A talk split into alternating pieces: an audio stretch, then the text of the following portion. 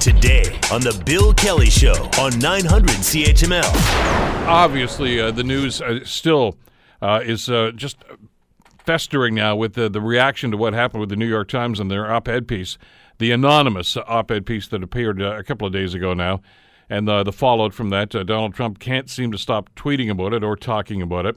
But with that, of course, also comes into play, and I think part of the discussion has to be about journalistic ethics. And a number of people have raised this issue about what the New York Times actually did by posting something that was anonymous. Lawrence Martin writes about it in the uh, the Globe and Mail today. Uh, Lawrence, of course, is a public affairs columnist uh, for the Globe, based down in Washington. He joins us on the Bill Kelly Show to talk about the piece. Lawrence, thank you so much for the time. Great to have you with us today. Thank you, Bill. You've been around the newspaper biz for a lot of years now, in, in different places. Uh, tell me your reaction when you saw this thing in, in, the, in the Times the other day. Well, I was really disappointed, Bill, because well, first of all, I consider the uh, New York Times, uh, you know, the the best uh, newspaper in the world, the most uh, responsible newspaper in the world as well, and uh, to see them uh, lower their standards to uh, print a uh, an op-ed piece, uh, uh, give it give somebody the cloak of anonymity, uh, uh, Washington uh, White House insider to uh, take down the president. Uh, uh, that, that was really disappointing because um, yeah, uh, th- this is not, not something that's done in journalism, and really they did not have good reason to do so here because, frankly, what the uh, what the person said about Trump has been written about a hundred times already. So, um, and now you know now people are wondering, well, you know, seeing as how they've uh, given uh, somebody uh, this uh, free. Uh, half a page in the New York Times uh, to write anonymously uh, bad things about uh, the president. Are they now going to turn around the New York Times and give somebody a clo- uh, Trump admirer in the White House to uh, to write uh, good things about the president? So it raises that whole problem too. The, uh, and their justification. I mean, I'm sure you saw the the explanation from the, uh, the the the gentleman that actually made the call. I guess obviously it was a board, but one guy individually who seemed to be in touch with this uh, this individual uh, was uh, obviously trying to protect this this person's identity, but I never really heard a rational explanation as to why they would go with th- this route. Uh, yeah, I mean, the tradition, uh, Bill, is if somebody comes to the uh, newspaper and you know has a, what sounds like an interesting story to tell, uh, you you send them to the, the news department and. And and to a reporter, and and and that reporter will follow up, uh, check out what the guy says, and maybe a team of reporters if it's a big story, and then you'll do a page one news story, right? Even if sometimes just according to many sources, and that's how you do it. You just don't take one man's view and, and give them that credibility under the cloak of uh, anonymity. So that's where they breach traditional journalistic ethics. They've had they have run, they say, the odd uh, anonymous op-ed piece, but it hasn't been. There's never been one from a uh, senior White House uh, insider. Yet, uh, you know the precedent that I've heard a number of people talk about here, Lawrence, as well. What about Deep Throat? You know, during the Watergate days, and Woodward, of course, never did. Well, he did eventually, but 30 years later, revealed the identity of that individual. But uh, that at the time didn't seem to get the same sort of scrutiny as what the Times has done. No, well, it's entirely different because uh, that that was news reporting. Uh, that was tracking down sources uh, for for the uh, news side of the newspaper. It wasn't turning over your uh, opinion pages uh, to give a guy uh, 800 words to uh, say what he wants without using his name. So it's uh, it's not the same thing at all. Yeah, because I, I can still remember. I mean, back in you know my early days at Mohawk College. I mean, journalism 101, Lawrence, and I'm, I'm sure every journalist has this drilled into their head right from the beginning. Is is you you don't go with one source. There always has to be some sort of confirmation, doesn't there? Absolutely, yeah. And in the Watergate uh, reporting, you're right, Bill. They always said they had at least uh, two sources, one corroborating what the other has has said. And of course, with this piece in the New York Times, uh, you don't have that. So they're they're breaching standard uh, protocols here, and frankly, you know, it plays right into the uh, Trump uh, and his followers uh, their criticism of uh, of the New York Times of the mainstream media uh, for doing that. I mean, you can be more easily be accused of uh, fake news when you do something like this, whether you know when you don't even name the person bringing out the news, than uh, than traditionally, right? So that that creates a lot of problems here too. And I think the precedent is really bad because now that other media and other newspapers say, "Hey, well, the New York Times is uh, is granting anonymity for uh, big, huge uh, op-ed pieces," uh, we can go do that too. We'll go to a Canadian, get somebody in uh, Trudeau's cabinet, and uh, say, "Here, you know, you don't, we won't name you. Say what you want." Uh, in a piece for us, and, and that's not good journalism, is it? No, not at all. I mean, and you point this out in the piece today in the Globe and Mail, and, and actually, we were just talking about Bob Woodward. Uh, he's got a new book coming out. Uh, it's on the bookshelves next week, and we've already seen some excerpts from that. And and it seems as if it's variations on the same theme we're talking about here, Lawrence, uh, because a lot of the stuff that apparently he's included in this book is is unattributed. It's uh, sources say, etc. And, and that's somewhat unlike what Woodward's did. I mean, obviously, I've read his other stuff from Watergate, and I read Plan of Attack uh, about the Bush administration, about uh, what was going on with the shock and awe and the weapons of mass destruction and everything. But just about everything in that book was attributed. I mean, he, he did do his homework on that one. It sounds as if he may have done an end run around some of the things with the new book. Yeah, I mean, well, I haven't even got it yet. It's not even in the stores. No, so I don't want to analyze it, but uh, that's the reporting on it. Says that he's uh, he's uh, using a lot of an- anonymous sources, uh, which has got the uh, the Trump administration stander up. Um, but to the point about um, I, again, uh, this is it's it's sort of a piling on thing here in that we starting with the Fire and the Fury book. Remember that? Yeah. Um, and, and that basically said the same thing as a New York Times op-ed piece and the, and a Woodward uh, book. You know, painting a picture, which is very true, by the way, of a president uh, unhinged. Uh, manic of people inside uh, around him, you know, saying, you know, how can we get rid of this guy? Um, but as I say, it's been done a hundred times, so I didn't find anything really uh, earth-shattering in the New York Times piece at all. But frankly, it has uh, touched off a wave of uh, excitement and inquiry as to who the uh, the author of the piece is, and therefore the uh, New York Times is probably pleased because it's got an, enormous uh, response uh, from uh, from readership and from uh, people following up on it. Yeah, and that was the reaction I heard from an awful lot of folks as well, Lawrence. I, uh, David Corn from uh, Mother Jones reacted that way. I remember seeing him on NBC that, that, that evening.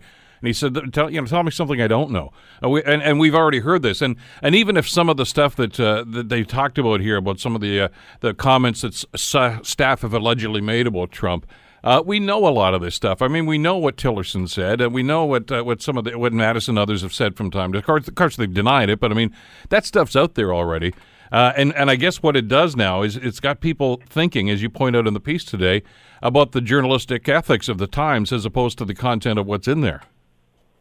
Yeah, you know what, uh, and it's also true, Bill, that you go through uh, any government, uh, you will find uh, people around the uh, leader in that government who are, uh, you know, always trying to thwart the guy's worst instincts, right? I mean, this is what aides and people around him are supposed to do, uh, you know, to try and uh, step in his way and say, "Oh my God, let's we got to prevent the boss from doing that type of thing," right?